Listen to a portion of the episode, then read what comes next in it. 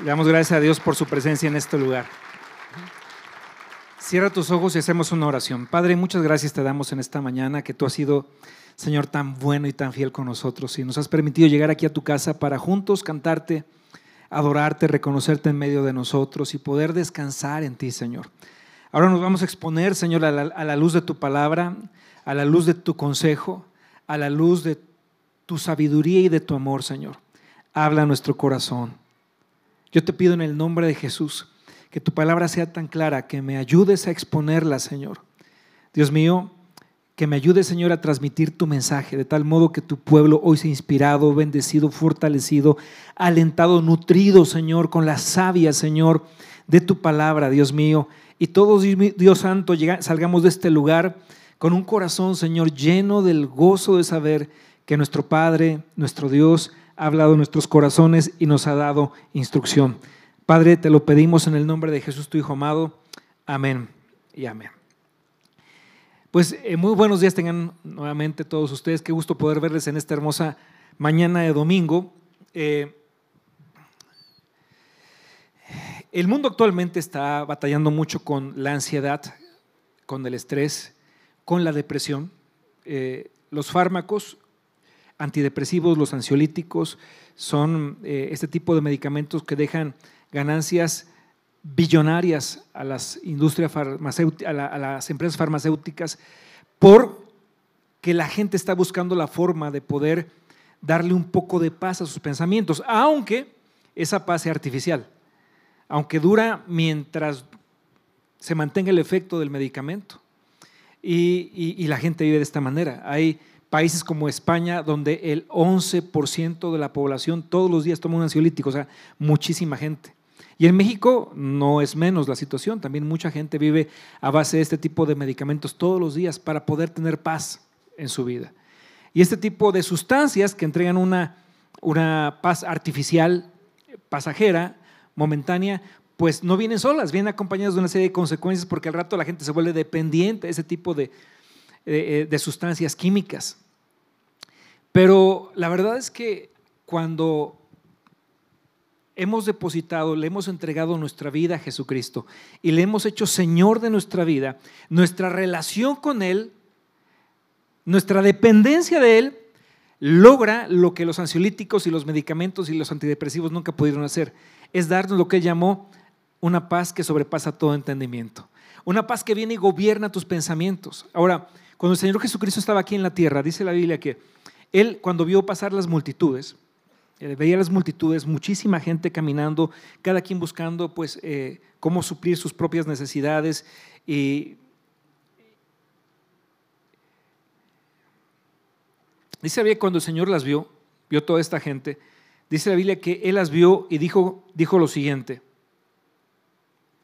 en Mateo capítulo 9, verso 36, él dijo, y al ver las multitudes, tuvo compasión de ellas, porque estaban desamparadas y dispersas como ovejas que no tienen pastor. Al ver las multitudes, Jesús tuvo un sentimiento en su corazón. Tuvo compasión de ellas porque estaban desamparadas, no tenían amparo, estaban dispersas, no tenían un rumbo, no tenían un propósito, porque eran como ovejas que no tenían pastor. Más adelante Cristo diría en Juan capítulo 10, verso 11, yo soy el buen pastor y el buen pastor su vida da por las ovejas. El pastor que esa multitud necesitaba era Jesucristo, el buen pastor. Más adelante el apóstol Pedro, en una de sus cartas, ahí en la carta, primera carta de Pedro capítulo 2, verso 25, el apóstol Pedro eh, lo describiría de la siguiente forma. Porque vosotros erais como ovejas descarriadas, pero ahora habéis vuelto al pastor y obispo de vuestras almas. Dice la Biblia, aquí dice la palabra de Dios, que nosotros antes éramos como ovejas descarriadas. Cada quien se apartó por su camino. Pero ahora hemos vuelto al pastor y obispo de nuestras almas. La palabra obispo significa sobrevedor, alguien que ve más allá de lo que tú alcanzas a ver. Entonces Jesucristo, que es el buen pastor, no solamente es el buen pastor, pero él alcanza a ver lo que nosotros no vemos. Y en esta mañana yo quiero que la palabra de Dios venga y sea para tu corazón, para tu alma y tus pensamientos como un ungüento, como un, como un remanso de paz al cual Dios pueda llevarte y a partir de hoy puedas caminar confiado en que caminas junto al buen pastor. Y si tú caminas junto a Él, dice la Biblia, si el Señor es mi pastor, nada me faltará. ¿Ok? Bien, el Salmo 23 es uno de los salmos más conocidos eh, por la humanidad, incluso aquellos que ni siquiera eh, son cristianos, han leído el Salmo 23 o lo han escuchado. Es un salmo muy famoso. Y yo sé que todos nosotros tenemos algún salmo favorito. ¿Podría alguien decirme cuál es su salmo favorito? Aparte que no es el 23. 91, un salmo de protección. Muy bien. El salmo 1. Mire qué bien. El salmo 1, que es el salmo de los padres, ¿verdad? Es un salmo instructor de los padres, cómo criar a los hijos. Bienaventurado el varón que no anduvo en consejo de malos, ni en silla de escarnecedores se sentó sino que en la ley del Señor está su delicia y en esa ley medita de día y de noche. Otro salmo, el 103. Oigan, qué casualidad. Son los mismos salmos que me dijeron en la mañana, sí, en ese orden. De verdad, ¿eh? Salmo 91, el Salmo 1, el Salmo 121. Eh, ¿Sí? ¿Dijiste el Salmo?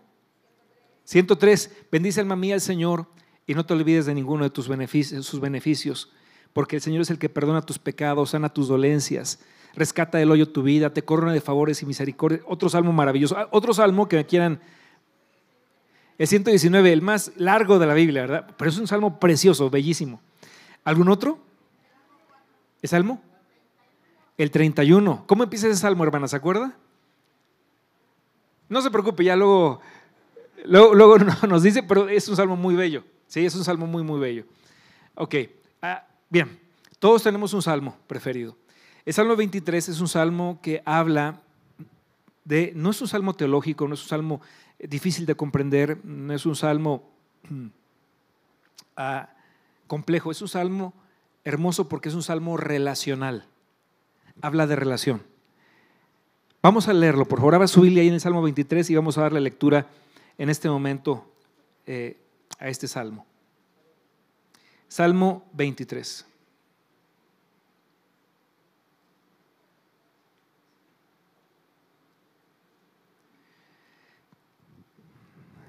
Yo voy a leer el verso 1, ustedes el 2, yo el 3, así alternadamente, y leemos juntos el último verso.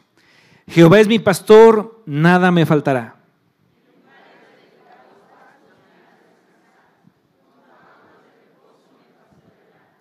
Confortará mi alma, me guiará por sendas de justicia, por amor de su nombre.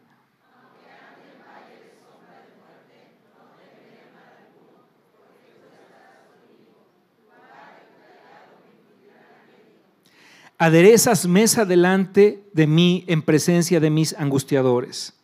Unges mi cabeza con aceite, mi copa está rebosando.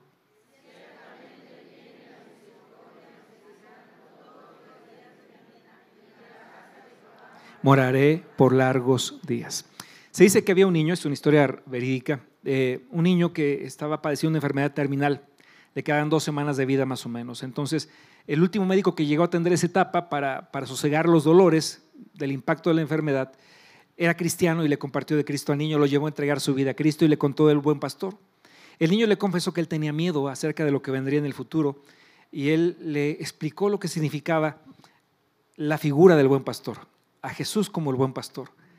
Y entonces oró con él, leyó el Salmo 23 y le dijo, en adelante, hijo, cada vez que tú tengas miedo, vas a tomar con tu mano derecha tu dedo índice y será algo así como que te tomas, ¿verdad?, de la mano del buen pastor y vas a declarar, el Señor es mi pastor y nada me faltará. Entonces, en lo sucesivo, en los siguientes días, cada vez que el niño tenía miedo en la noche o en el día, el niño se tomaba su dedito índice de la mano izquierda con la mano derecha y declaraba, el Señor es mi pastor y nada me faltará. Era como que se tomaba de eh, un niño pequeño del dedo índice de la mano de su buen pastor y caminaba con él. El doctor le dijo, porque él ha prometido estar contigo todos los días, en todo tiempo y en todo momento. Unos días después el niño murió, falleció. La mamá comunicó a los doctores. Los doctores vinieron y cuando los doctores llegaron, incluido el doctor que lo atendía, encontraron al niño ya fallecido, pero con su mano derecha tomado de su dedo índice porque seguramente sus últimas palabras fueron, el Señor es mi pastor y nada me faltará. Dios ha prometido, así dice un salmo, que Él nos guiará aún más allá de la muerte. Esto no lo puede hacer la religión, pero Jesús el buen pastor sí. Más allá de la muerte yo los guiaré. Y el último pedacito del Salmo 23 dice, y en la casa de Jehová moraré por largos días, lo que significa que esta vida no termina aquí. Hay una eternidad hermosa que nos espera. En la casa de mi Padre muchas moradas hay. Voy pues a preparar un lugar para que donde yo esté, vosotros también estéis. Pero el Salmo 23 nos acompaña en cada día de la vida. Ahora, es un salmo relacional, muy relacional.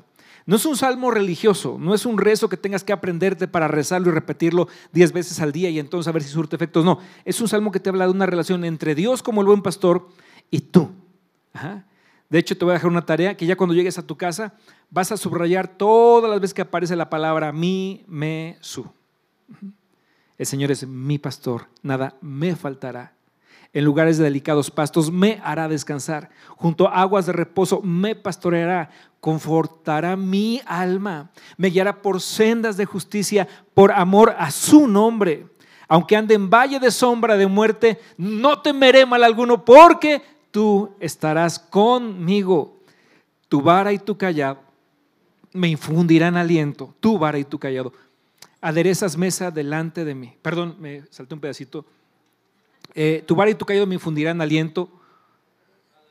Aderezas dando ciertamente el bien y la misericordia me seguirán todos los días de mi vida y en la casa de, de Jehová moraré, del Señor moraré por largos días. Es un salmo relacional porque lo que Dios quiere es tener una relación contigo. Ahora, cuando tú entiendes este salmo y conoces al, auto, al, buen pastor, tienes una relación personal con él, esta, esta situación relacional, te vas a dar cuenta que preocuparse no ayuda de nada.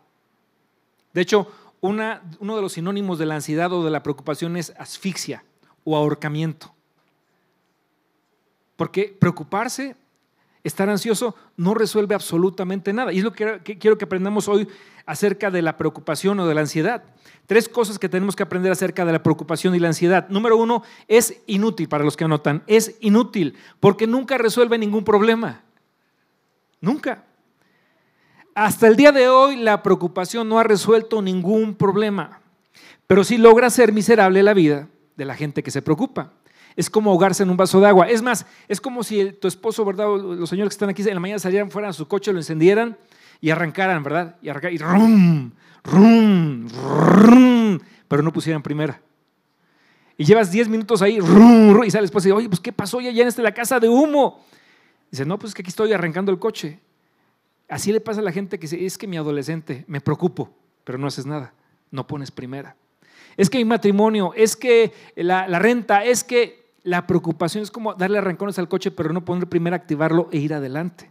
Así es la preocupación. No resuelve absolutamente nada. Dos, la preocupación es irracional.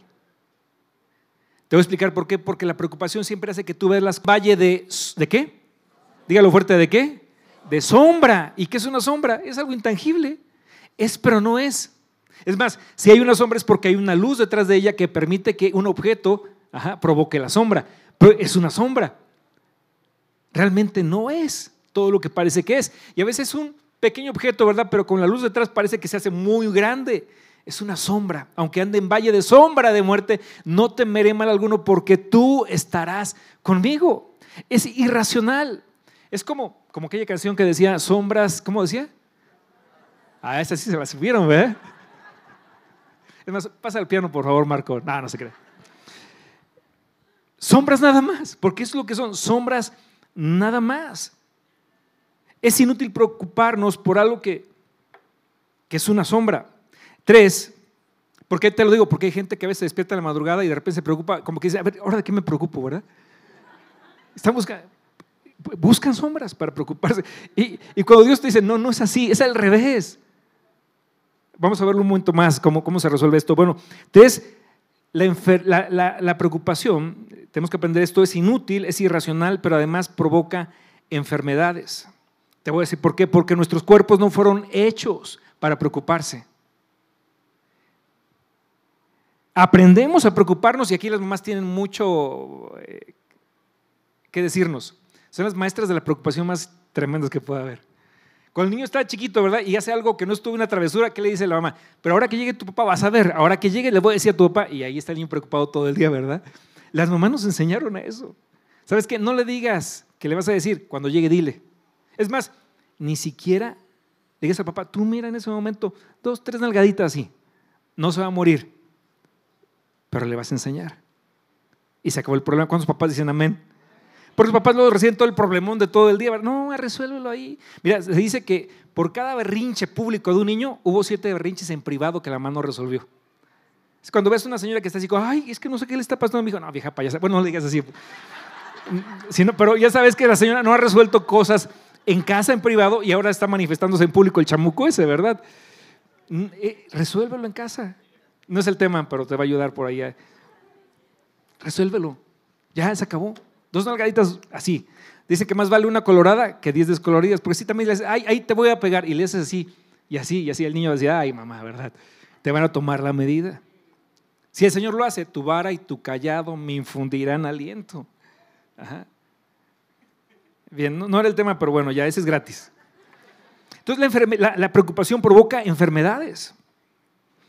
Preocupa, la preocupación provoca taquicardias, ataques al corazón, gastritis, y de hecho, los seres humanos somos los únicos seres vivientes que nos preocupamos. Los animales no se preocupan. ¿Cuántos aquí tienen perros? Levante su mano. Ok. ¿Crees que ahorita ahí tu pastor alemán esté preocupado? Ni tu pastor alemán ni yo tampoco. No. No están preocupados. Están haciendo un hoyo en el pasto, están ladrándole a alguien, pero no están preocupados. Los seres humanos somos los únicos seres vivos que nos preocupamos. Es inútil, es irracional y la preocupación enferma. Ahora, ¿qué hago a cambio? Si todo eso provoca la preocupación y Dios me dice que no me preocupe, lo vamos a ver más adelante, ¿qué hago a cambio para no estar preocupado? Cuatro cosas que debes hacer frente a la preocupación para los que anotan. Número uno, creer que Dios cuidará de ti. Es un acto de confianza, es un acto de fe. El Señor es mi pastor, nada me faltará. Tengo todo lo que necesito en Él. Dios anhela una relación personal contigo. Y te puedes enfermar o, o amplificar un problema y preocuparte por él o decidir confiar en el Señor. Es más, cuando no hemos encontrado una relación con Dios, Dios es el que puede crear un problema o generar una enfermedad para que entonces tú le busques y aprendas a depender y a confiar en Él. Y lo va a hacer para que aprendas a, caminar y vivir bajo la dependencia del buen pastor. Ahora, es como las ovejas. Por eso que por eso que en el Salmo 23 Dios nos compara con ovejas. Fíjate cómo no nos compara ni con leones, ni con águilas, ni con elefantes o con jirafas. Nos compara con ovejas. ¿Por qué con ovejas? Te voy a explicar por qué. Porque las ovejas tienen ciertas características que tenemos los seres humanos, los hijos de Dios. Número uno, carecen de elementos ofensivos. No tienen aguijón, no tienen colmillos, no tienen garras, no pueden mimetizarse entre los árboles como los camaleones, por ejemplo. No tienen tampoco ningún elemento ofensivo como, eh, eh, eh, como un rugido, no. Todos los animales tienen algo con que defenderse, excepto las ovejas. Todos pueden defenderse, excepto no, no son capaces de defenderse por ellas mismas. No tienen ningún elemento defensivo, tampoco mucho menos ofensivo. Tal vez por eso es que Dios pensó en nosotros como ovejas y Él quiere ser el que nos defienda, el que nos ayude. Número dos, son miopes. No tienen la visión de un águila. No alcanzan a ver más allá de metro y medio. Así las ovejas. O sea, el coyote puede estar dando vueltas alrededor de ellas y no se van a dar cuenta. Ah, de verdad. O sea, no. Van a estar ahí porque no alcanzan a ver. Por eso es que Dios en Pedro, en la primera de Pedro donde leímos, hemos vuelto al pastor y obispo de nuestras almas. Así que le dije que significaba tú no ves. Que tenga una mirada de alcance a donde tú tu mirada no alcanza. Que puedas confiar en Él para el futuro porque Dios conoce el futuro. ¿Cuántos dicen amén? Entonces, las ovejas son miopes. Tres, no beben en aguas profundas. O sea, es más, una, una oveja se acerca a un río caudaloso y le da miedo, se pone nervioso y se aleja. Nunca seguramente habrán visto como si han visto a lo mejor un oso, ¿verdad? Que de repente se mete a un río caudaloso y saca un salmón, ¿verdad? ¿Han visto una ovejita que haga eso así? ¡Ah! No. No, no tiene. Por eso es que dice, en aguas de reposo. Necesitan aguas como quietas, de reposo. Cuatro, son altamente desorientadas. ¿Sí? Eh, no, o sea, no se orientan fácil. Es, no, no es que el pastor llega y las lleva a pastor y dice, bueno, muchachas, aquí nos vemos a las 6 de la tarde, al rato nos vemos. ¿Por qué? Porque son muy desorientadas. Les dejas la puerta abierta del redil, se salen y no regresan nunca. O sea, una oveja por sí sola nunca va a regresar sola al redil. Necesita depender de un pastor. Como que sí nos parecemos, ¿verdad? Cinco, necesitan cuidado y protección por su alta dependencia. Mira, en el primer servicio yo recordaba algo que, nos pasó hace un año aproximadamente. ¿Se acuerdan cuando lo conté hace un año? Lo voy a repetir porque creo que viene muy, muy bien, muy ad hoc a este momento. Hace un año, poco más de un año, hubo un asunto muy triste del Estadio Corregidora. ¿Se acuerdan que hubo una violencia fea, horrible? Nos hicimos famosos mundialmente por eso, tan triste, ¿no? Y los siguientes días es como que ese espíritu de violencia hubiera, se hubiera eh, instalado en Querétaro. De hecho, llamamos a orar y ayunar, ¿se acuerdan? Por una semana a orar y ayunar por Querétaro contra todo espíritu de violencia y de muerte. Yo me acuerdo que el siguiente lunes yo iba con Santi para la escuela, algunos ya lo escucharon, lo voy a platicar, discúlpeme que lo haga por las personas nuevas, pero voy con Santi a la escuela un lunes temprano en la mañana, Pablo se quedó ese día por alguna razón y vamos sobre Bernardo Quintana. Y voy manejando mi camioneta, voy sobre el carril de alta, el tráfico está muy, muy lento porque estaban reparando la carretera más adelante, el bulevar. Y en un momento dado, cerca de los arcos, yo eh, veo que se despeja el carril de en medio, me paso ahí, pero la misma idea la tuvo el que venía por el carril de baja. Entonces no nos dimos cuenta, fue un accidente. El caso es que nos pegamos de lado y, raro, ¿no? Porque el que me pega a mí, o sea, yo inmediatamente quise como moverme, pero él en lugar de moverse hacia la derecha, lo que hace es que me pega y entonces raspa todo mi coche así, así, pero, pero no, yo cuando oí eso dije, Dios mío, así como mi camioneta. Y ya quedó como tres metros adelante, así en diagonal hacia mí. Y este hombre dije, bueno, pues fue un accidente, cada quien paga sus daños. Ni modo, me duele mucho, pero pues fue un accidente. Y el hombre saca la cabeza por, la ventanilla, voltea a verme y empieza a maldecirme y se pone furioso. Y un, rostro de, de, odio así que tenía. Y yo decía, pero si no lo yo pensaba, no lo conozco. Y, y volteaba y seguía. Y entonces, ya sabes, ¿no? Eh, de repente algo por dentro te quiere salir lo mexicano, ¿verdad? Y la sangre quiere hervir y pero esta mañana temprano, el verso que yo leí en la Biblia, de Your Version, que aparece un, verso para todas las mañanas, ese día yo había leído este verso, había aparecido esa mañana. Bienaventurados los pacificadores, porque ellos serán llamados hijos de Dios. Un pacificador es reconocido, dice la Biblia, como un hijo de Dios. Entonces, cuando yo estoy ahí sobre pensando qué voy a hacer y mi, mi, corazón se empieza a alterar, Dios me recuerda, bienaventurados los pacificadores, porque ellos serán llamados hijos de Dios. Y entonces dije, Señor, ayúdame, Señor, ayúdame, tú estás conmigo. Padre, voy a buscar la paz, como dice tu palabra. Y Santi yo estábamos perplejos porque el tipo seguía insultando. Se toma el volante nuevamente. Dije, bueno, pues ya se fue, total. Las palabras no pasan de ser palabras. Es necio el que se detiene en ellas. Dice había que es más sabio el que pasa por alto la ofensa. Ya se va, se fue. Y cuando se pone al volante, avanza, se endereza y entonces pone reversa y viene con todo. ¡Paz! Y entonces ya me pegó al frente. Entonces, tú sabes que Cristo dijo, pon una mejilla, pon la otra y después ya, no dijo nada. o sea, sí, pero no dijo, que, no dijo que hiciéramos después, ¿no? Pero dijo, ya me pegó por un lado, pero me pegó de frente y fue un trancazo. O sea, su defensa quedó de un lado, se, se zafó de un lado. Y dije, en ese momento otra vez quiso salir ese mexicano, ¿verdad? Que dije, ¿qué pasó? O sea, y era, ¿qué tengo que hacer, Señor? Y en ese momento viene la palabra de Dios otra vez, un verso que yo sabía. Por eso es que la Biblia dice que el Espíritu Santo, acá, de este lado, nos enseñará, nos recordará todas las cosas. Ahora, ¿qué te va a recordar? Pues lo que alguna vez tú, guardaste en tu mente, en tu corazón, en tu memoria. Y el Espíritu Santo me recordó un versículo que yo había leído en su palabra, que, un proverbio que dice, es más fuerte el que domina su espíritu que, que, el que gobierna una ciudad. Y otra vez fue la palabra así, pero con un peso sobre mi corazón, porque yo sabía, estaba pensando, ¿cómo, cómo reacciono? ¿no? Porque yo sabía que lo que yo hiciera en ese momento iba a marcar a mi hijo para siempre, la reacción que yo tuviera. Cuando Dios me habla de esa manera, me tuve al volante y dije, Señor, entonces ayúdanos, defiéndanos, Padre. Te lo pido, ayúdanos. Y el hombre se, cuando este hombre nos pega otra vez, otra vez se asoma por la ventana, vuelve a sacar la cabeza por la ventanilla y me mira, en un momento es como que su rostro cambió, de ese rostro de odio y de furia, de, enojo desbordado, de repente fue un rostro lleno de terror, como, como de miedo, como despavorido. Hizo esto, se metió al volante y ahora se fue. Y mi hijo me dijo, papá, ¿qué vas a hacer? Le digo, hijo, Dios ha prometido defendernos y cuidarnos. Si yo hago algo contra este hombre, no sabemos cómo va a reaccionar. Pero dice la Biblia que es más sabio el que, el que pasa por alto la ofensa. Y es más fuerte el que domina su espíritu que el que gobierna una ciudad. Y, no dije más. Les conté en aquella ocasión que llegamos a la escuela, iba, yo no, ya no dijimos otra cosa, estaba yo todavía así como, Señor, o sea, era, fue un momento muy fuerte, ¿no? Y cuando llegamos a la escuela, Santi se va a bajar y me dice, papá, y si, no, si Dios cuidó el coche y no le pasó nada, y yo, la verdad, me falló la fe. Porque yo oí el, el golpe primero con el raspón, después el golpe sobre mi frente de la camioneta. Yo dije, no, va a salir, va a haber un golpe enorme. Le dije, hijo, se te está haciendo tarde, córrele, métete a la escuela. Y, él llega a la puerta de la escuela, voltea, pone una cara así como de asombro y se metió. Yo me quedé con ese como entre enojo, entre qué hice, Señor, eh, fue correcto, eh, son emociones que pasan, o sea, tienen que asentarse y dejar que Dios saque la verdad a flote, ¿no? la, verdad de su carácter, de su palabra en nuestro corazón. Caso que avancé, avancé y yo me acuerdo que iba orando, Señor, vea lo que vea, Señor, yo te voy a adorar. Dos cuadras adelante de la, de la escuela de mi hijo hay, una, hay un puesto de tamales.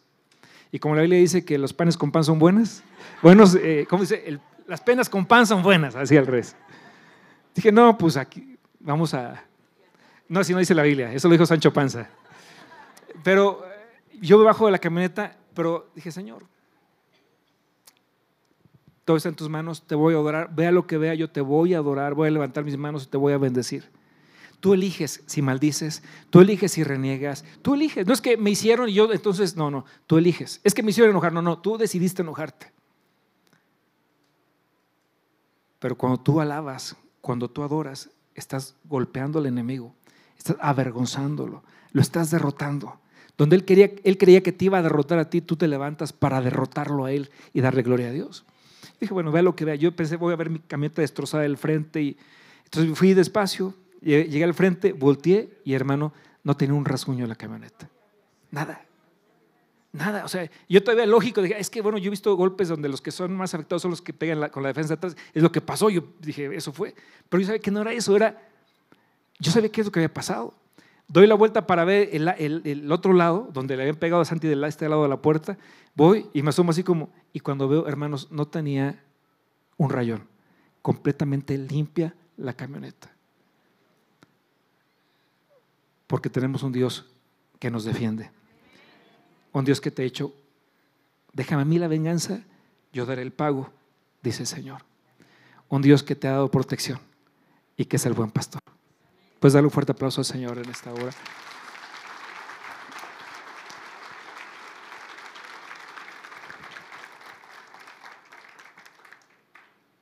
Por eso yo creo que Jesús dijo, yo soy el buen pastor, para que entendiéramos nuestra condición de ovejas. Y no de leones independientes, sino de ovejas, como padre de familia, como profesionista, como obrero, como lo que tú hagas en la vida, tú y yo necesitamos al buen pastor, tomarnos de su mano y caminar con él. Aprender a confiar en Él, aprender a depender de Él. Te estoy hablando de relación, no de religión. Es relación con Dios. Bien. Ahora, como pastor ha prometido Jesús cuatro cosas. Número uno, Él ha prometido proveer alimento, abrigo, necesidades básicas. Y danos hoy el pan de cada día. Él ha prometido suplir todo eso. Dos, ha prometido protegernos, te protege de los enemigos. Dice, su vara y su callado te infunden aliento. Tres, es un pastor que nos guía. Me encanta el Salmo 32 que dice, te haré entender y te mostraré el camino por el que debes andar, sobre ti fijaré mis ojos. Es Dios bien personal. Y dice el Proverbios, no te creas sabio en tu propia opinión, teme a Dios y apártate del mal. Dios te dice, no tomes tus propios consejos, escucha mi consejo. Y cuatro, como pastor, Jesús nos promete también o se compromete, es el pastor que te corrige. Su vara y su callado te infunden aliento. Es un pastor que es suficiente en todas las áreas de nuestra vida. Isaías 40:11, si me apoyan por favor en la pantalla. Este es un salmo precioso porque Dios describe su actividad como pastor en ese salmo de una forma muy, muy bella. Salmo 40:11 dice, como pastor apacentará su rebaño, en su brazo llevará a los corderos y en su seno los llevará, pastoreará suavemente a las recién paridas. O sea, imagínate esa escena, ¿no? Y así es el pastor, el buen pastor contigo. Así es. No puede Jesucristo, porque eso te describe a ti y a Él. Este verso describe su amor por ti y su cuidado por ti. en medio de la negra noche, del valle de sombra de muerte, tú recuerdas este salmo, este, este texto de Isaías. Como pastor apacentará su rebaño, en su brazo llevará a los corderos y en su seno los llevará, pastoreará suavemente a las recién paridas. Bien, ¿esto nos dice que Dios va a satisfacer nuestras codicias? Hay una diferencia grande entre necesidades y caprichos. Si Dios supliera todos nuestros caprichos, nos echaría a perder. Pero lo que nos hace falta, lo que necesitamos, Él ha prometido que lo va a suplir. Bien,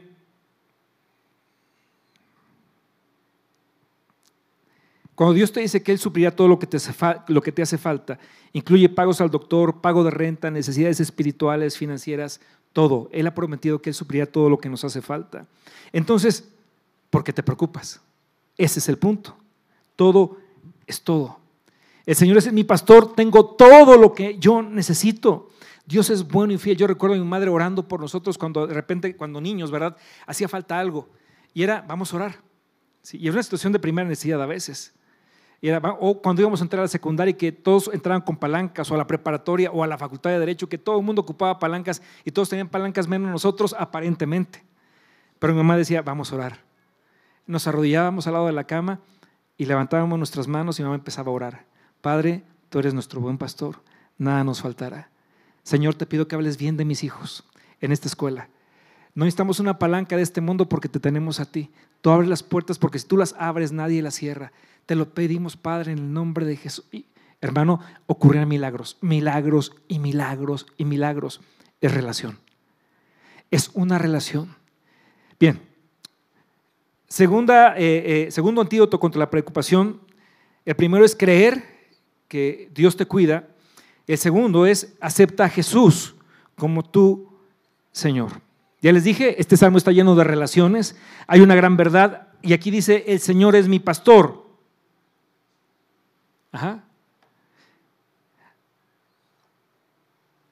Tal vez sería muy popular en redes sociales si ahorita les dijera, el Señor Jesucristo es pastor de toda la humanidad, pero no es verdad. Es cierto. Dice la Biblia, el Señor es mi pastor. Para que Jesucristo pueda ser tu pastor, primero tiene que ser tu Señor. No puede ser tu pastor si no es tu Señor. Y si es tu Señor es porque tú le has entregado el control de tu vida. Estás viviendo bajo su señorío, bajo su dominio. Eso significa que Él sea tu Señor. Hay personas que de repente llegan a un funeral, ¿verdad? Y, escuchan el Salmo 23, se conmueven y dicen, sí, el Señor es mi pastor. Y Dios dice, ¿tu pastor? Ni te conozco. ¿Cuándo has hablado conmigo? ¿Cuándo me has platicado de tus preocupaciones? ¿Cuándo me has hablado de tus planes? ¿Cuándo has llorado delante de mí? ¿Cuándo me pides permiso para hacer algo? Haces tu santa voluntad. No soy tu Señor. Si no es tu Señor, no puede ser tu pastor. Porque si es tu Señor, es tu Señor, es el dueño de tu vida. Y cada paso de tu vida importante es, querido Dios, ¿estás de acuerdo? ¿Puedo seguir adelante? ¿Está bien contigo? Esto te va a dar gloria, te va a dar alabanza, esto te va a honrar. Señor, porque si tú me dices que no, es no. Pero es que este negocio me va a dar mucho dinero, pero si Dios te dice, pero es que te va a robar tiempo con tu familia. Tengo para ti este otro trabajo Vas a tener tiempo para tu esposa, para tus hijos, para, no vas a dejar de ir a la iglesia, no vas a ganar tanto allá, pero acá voy a tratar con tu corazón y te voy a bendecir. Pero te prometo algo, nada te faltará. Y tú dices, Padre, tú eres el buen pastor. Tú dices, por acá, voy por acá. No hay reproches, no hay enojos, no hay por qué, si yo soy tu hijo, por qué. No, todo lo que tú pase, te pase en la vida es porque sabes que el Señor te ha llevado por ahí y te va a cuidar. ¿Cuántos dicen amén? Entonces, para que sea tu pastor, tiene que ser tu Señor. Ahora, si no es tu Señor, es muy sencillo. Esta mañana tienes que decirle, Padre, hoy Señor, reconozco que he vivido bajo mi propio gobierno, he hecho lo que se me pega la gana toda mi vida y mira cómo estoy. Lo siento mucho, estoy lleno de ansiedad, de depresión, Señor, de preocupaciones, pero hoy en el nombre de Jesucristo yo voy a pedirte algo. Quiero ser tu hijo, quiero que seas mi Padre, quiero que seas mi Señor y quiero caminar contigo todos los días de mi vida. Te lo pido, te lo ruego. Dios va a escuchar tu oración y a partir de hoy no solamente será tu Señor, pero será tu Padre y tú serás su Hijo. Dale un fuerte aplauso a nuestro Dios en esta hora.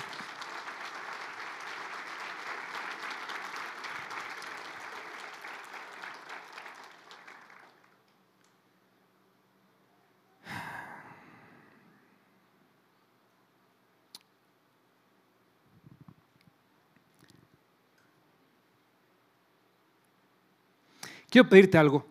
Si tienes un papelito ahí contigo, en tu bolsa, y una pluma, quiero que, que anotes los tres, las tres preocupaciones que más te han estado perturbando en estos días.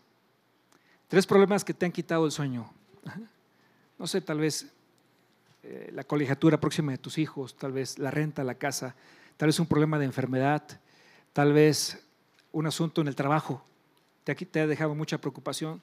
Tal vez tu suegra llamó y te dijo, llego el próximo fin de semana, lo que sea. Tú anótalo ahí. Las tres principales preocupaciones. Anota las tres principales preocupaciones.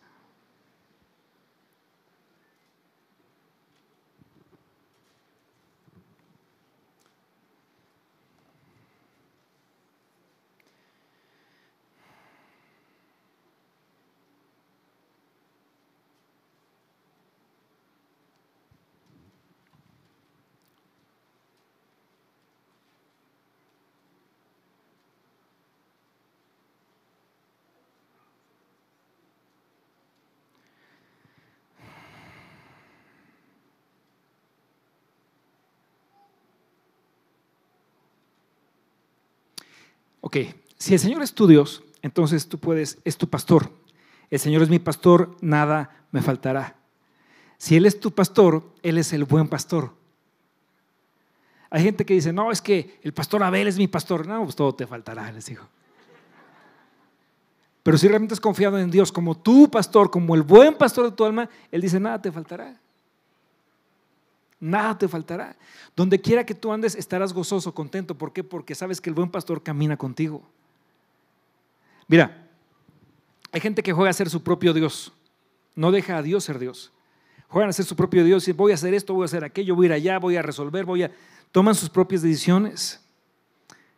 Y jugar a ser Dios es la raíz de todas las preocupaciones. Cada vez que empiezas a querer ser Dios, te vas a preocupar. Porque ahora, ¿y cómo le hago? ¿Y cómo controlo esto? ¿Y cómo controlo aquello? ¿Y cómo? Tú no puedes controlar nada. ¿Puedes controlar el clima?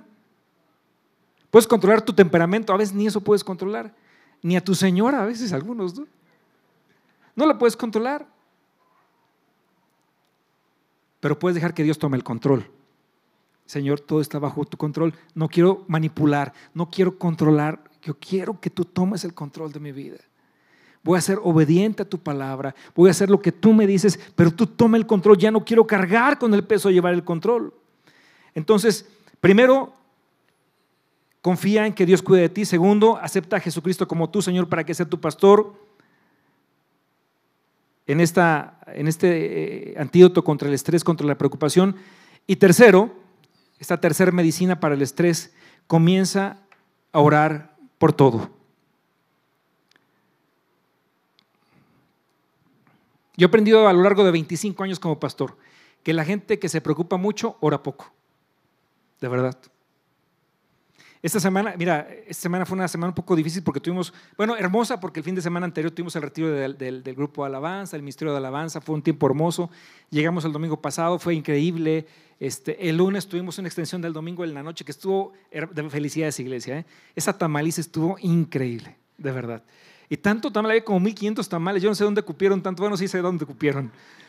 Pero había de todo tipo de tamales, de piña, de zarzamora, de queso verde, rojos, de mole, de delicioso. Pero eso habla de familia las cantantes están súper sorprendidas. Pastor dice que Estados Unidos para hacer un evento como este tardas meses para anunciarlo y a veces no viene ni la mitad. O sea, aquí un día fue suficiente para que toda la gente viniera, a llenar el lugar y Dios nos ministró de una forma muy, muy hermosa. Pero lo mejor es lo que pasa aquí en la reunión. Dice la Biblia que mirad cuán bueno y delicioso es habitar los hermanos juntos en armonía.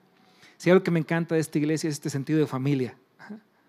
Es la gente dice, es que hay algo muy bonito en la gente, son amables y eso, eso es hermoso, de verdad, Dios se goza en ello. Bueno, no es el tema, pero, fue pero al final fue una semana intensa, muy, muy intensa. El, martes tuve que, miércoles tuve que viajar a México, pero yo iba muy enfermo, fue como un rotavirus que, que, adquirimos y nos pegó muy fuerte en el estómago a mi esposa y a mí. Y fue tres, cuatro días de, que nos sentimos muy, muy mal. Sin embargo, aún ahí pude disfrutar a, a Dios, cuidó de mí. Aun cuando te enfermas, él no se va cuando te enfermas, está ahí. Está ahí para cuidar de ti. A veces me dolió la cabeza toda una noche entera, pero yo sabía que aún en medio de eso Dios estaba ahí. Entonces, ¿por qué no te lo quitó? Porque me mantuvo despierto para darle gracias a Dios esa noche, para adorarle y para desafiar al enemigo, porque a veces lo que el enemigo lo que quiere es robar tu gozo, es robar tu paz, hacer que desconfíes. Pero cuando tú le das la vuelta a eso y dices, diablo mentiroso, no te voy a dar gusto, al contrario, es cuando más voy a adorar a Dios. Le voy a agradecer porque Él está conmigo, porque esto va a pasar, porque mi Dios es fiel. Pero mientras esto esté, mientras yo ande en el valle de sombra de muerte, algo va a escuchar Dios de mi boca y no va a ser queja, va a ser alabanza y adoración. Pero ora al Señor. Primero, confía en que Dios cuida de ti. Segundo, es de Jesucristo tu Señor y Salvador. Tercero, ora por todo. Hay un versículo, quiero que lo veamos en la nueva traducción viviente, es, primero, es Filipenses 4.6. Filipenses, no Filipenses, Filipenses 4.6. Y ahí dice, no se preocupen por nada, en cambio, ¿qué? Oren por todo. Díganle a Dios lo que necesitan y denle gracias por todo lo que Él ha hecho. Verso 7. Así experimentarán la paz de Dios que supera todo lo que podemos entender. La paz de Dios cuidará su corazón y su mente mientras vivan en Cristo Jesús. Así es que no se preocupen por nada, pero oren por lo voy a decir más fuerte. No se preocupen por nada, pero oren por. No se preocupen por nada, pero oren. Dice el Señor, ora por todo. Ahora, aquellos que van comenzando le dice que tienen poquito tiempo de venir aquí a la congregación, y, pero ¿cómo orar, verdad? No se trata de repetir cosas, porque antes era, bueno, pues reza 10 Padres Nuestros y cuatro veces Marías y con eso. No es eso. O sea, ¿a Dios de qué le sirve que le repitas y le repitas y mejor le pones un cassette, ¿no? Y ya. Bueno, ya ni cassette hay, perdón. Eh, una memoria allí de y que todo el día diga lo que tú dijiste. No, no es eso. Dios es un ser inteligente. Es relacional. Él quiere que platiques con Él. Y en tus palabras, no tienes que buscar palabras estrambóticas así como para que sorprender a Dios, que digo, ay, qué bonito era mi hijo. No, o sea, es como que Pablo llegara conmigo, ¿verdad? Y viniera y me dijera, oh, Padre excelente, Señor de los Sánchez Arrín, de toda la comarca. Yo diría, a ver, ya, hijo, ¿qué quieres? No, o sea, no, pues que se me preste dinero porque voy al Oxxo. No, pues sí, pues dime. Lo mismo es con Dios. Digo, si quieres adorarlo con palabras bonitas, está bien, está bien. O sea, es cada quien. Lo que importa es la sinceridad y la, pasión del corazón al orar. Pero si no sabes palabras domingueras, es como tú hablarías con un padre que te ama. Papá, esto es, aquí estoy para darte. Mira, hay tres elementos que deben, que deben llenar la oración del Hijo de Dios. Número uno, gratitud. Gratitud. Dale gracias a Dios por tantas cosas buenas. Uno le agradece a Dios por su favor, sus, misericordias y sus bondades. Padre, gracias porque puedo respirar, porque ahí parte todo, ¿no? O sea, si no puedo respirar ya quiero, o sea, pero Padre, puedo respirar. gracias, Señor. A lo mejor hace mucho que no es gracias a Dios por eso, pero deberíamos darle gracias a Dios porque podemos respirar. Padre, gracias por el sentido de la vista. Te has detenido a darte cuenta de lo glorioso que es poder ver y distinguir colores, observar dimensiones, calcular distancias por la vista, que puedas ver a los que amas. Eso es maravilloso. ¿Cuántos le pueden dar un fuerte aplauso al Señor porque podemos ver? Gloria a Dios. Gloria al Señor. Gracias a Dios y gracias Padre porque tengo el, el, sentido del gusto bien. Algunos lo tienen demasiado desarrollado, ¿verdad? Pero puedo disfrutar de los sabores. Está mal de piña, de zarzamora, de chile, de, de lo que Padre, gracias Señor, porque este pedazo de carne me sabe rico.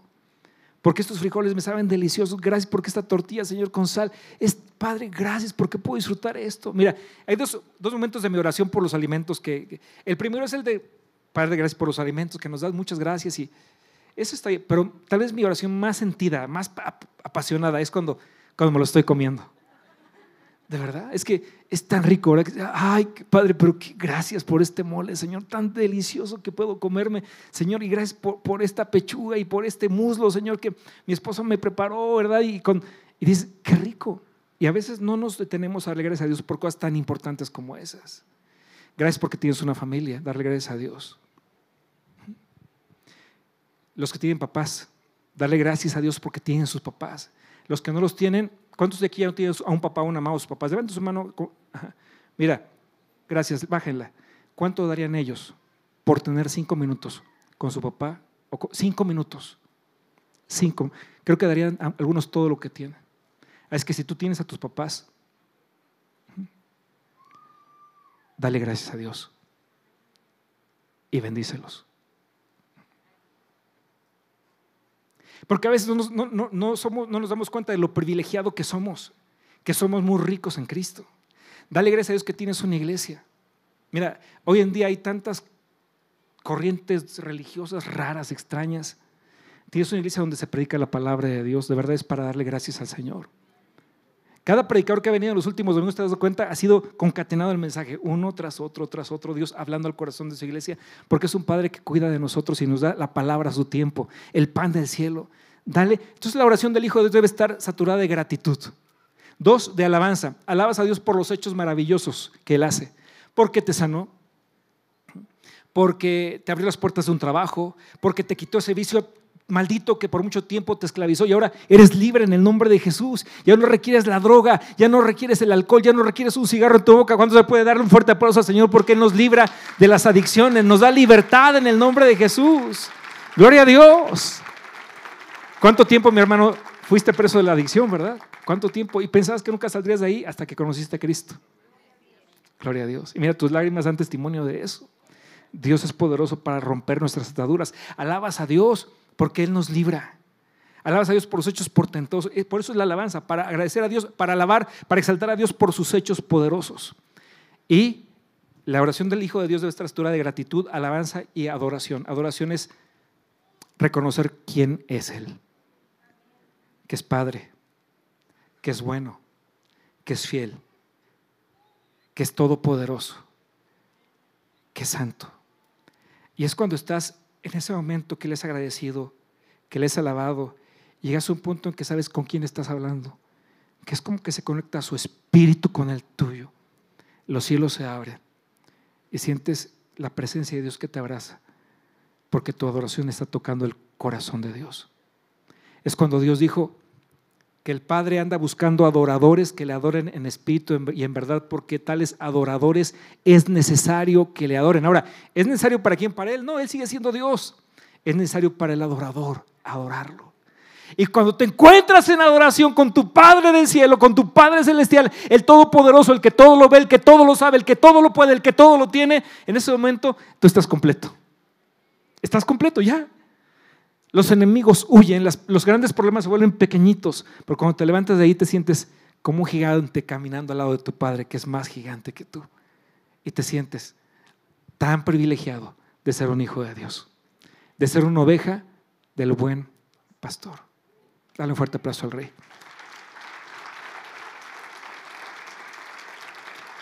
Ora por todo, ora por todas las cosas.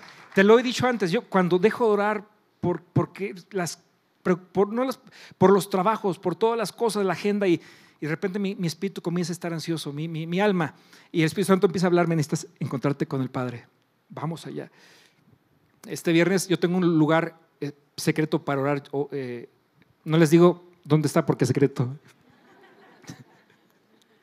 y luego, si no, al rato van a ir todos para allá, ya no va a ser secreto. Pero este, pero este viernes me llevé a, a Pablo, me lo llevé y dije, vamos a orar porque tuvimos algunas juntas de negocios tempranito y, después le dije, me dijo, papá, ¿y ahora qué vamos a hacer? Y le dije, vamos a hablar con el que todo lo puede. Vamos a, ver, vamos a hablar con el que todo lo sabe. Y ya me lo llevé. Y fuimos y nos arrodillamos ahí. Y empezamos a platicar con Dios. Y a adorarle y a darle gracias. Si quieres darle una gran lección a tus hijos de vida, que te vean orando, que te vean de rodillas clamando al Señor Tú dirás, pero eso qué impacto puede tener mucho, mucho, mucho.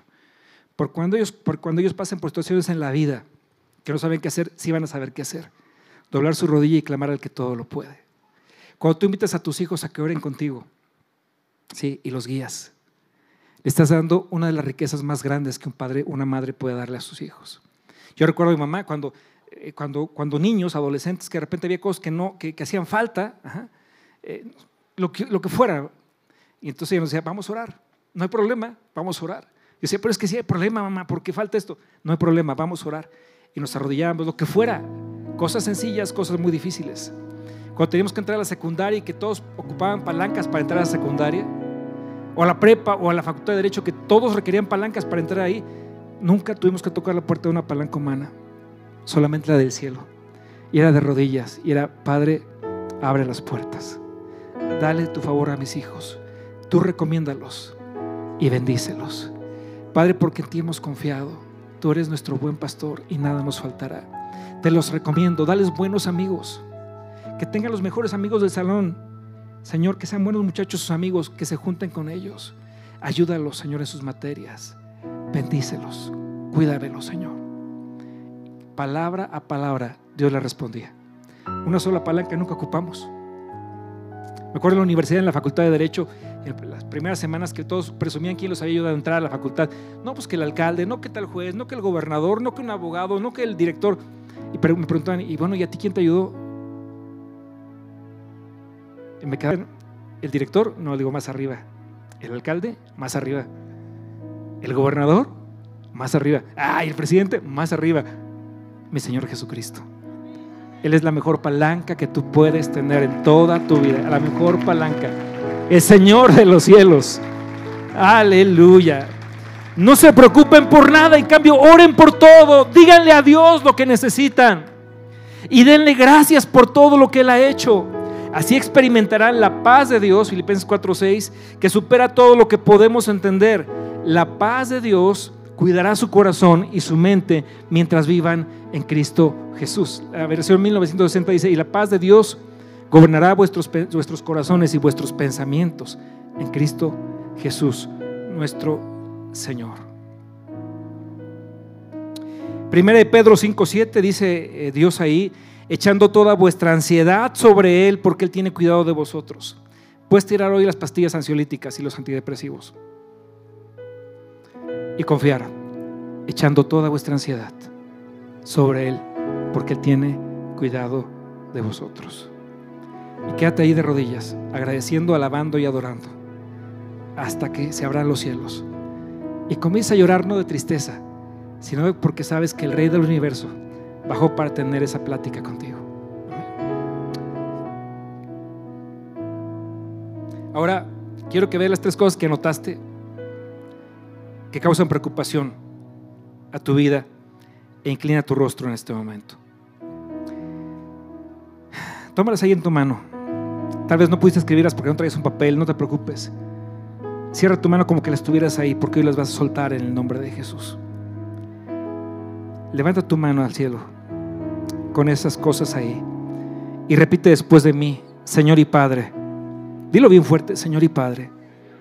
Aquí anotamos tres cosas que nos preocupan. Vengo en el nombre de Jesús delante de ti para que tú me des tu guía y tu bendición y tu ayuda y me des tu favor y escuches la oración. Dilo bien fuerte y escuches la oración de cada uno de nosotros. Traemos estas preocupaciones. Escúchalas. Te las entregamos ahora mismo echamos nuestra ansiedad sobre ti, porque tú tienes cuidado de nosotros. Me dejo de preocupar por esto y hoy aprendo a confiar en ti. En el nombre precioso de mi Señor Jesucristo, te doy gracias, Padre. Amén, amén y amén. Dale un fuerte aplauso al Señor en el nombre de Jesús. Dice la Biblia, echando toda vuestra ansiedad, es lo que hemos hecho ahora sobre Él. Él tiene cuidado de vosotros. Amén, amén. Ahí dice, echando toda vuestra ansiedad sobre Él, porque Él tiene cuidado de vosotros. Bien. Gloria a Dios. Van a ir a su casa y van a subrayar todos los pronombres personales del Salmo 23. Mi, su, tu, yo, me. Y quiero que al final los cuenten. Y luego lo suman. Y se den cuenta que es un salmo relacional. No es un salmo para aprender nada más, es un salmo para vivir día a día. No es un salmo religioso, es un salmo de relación.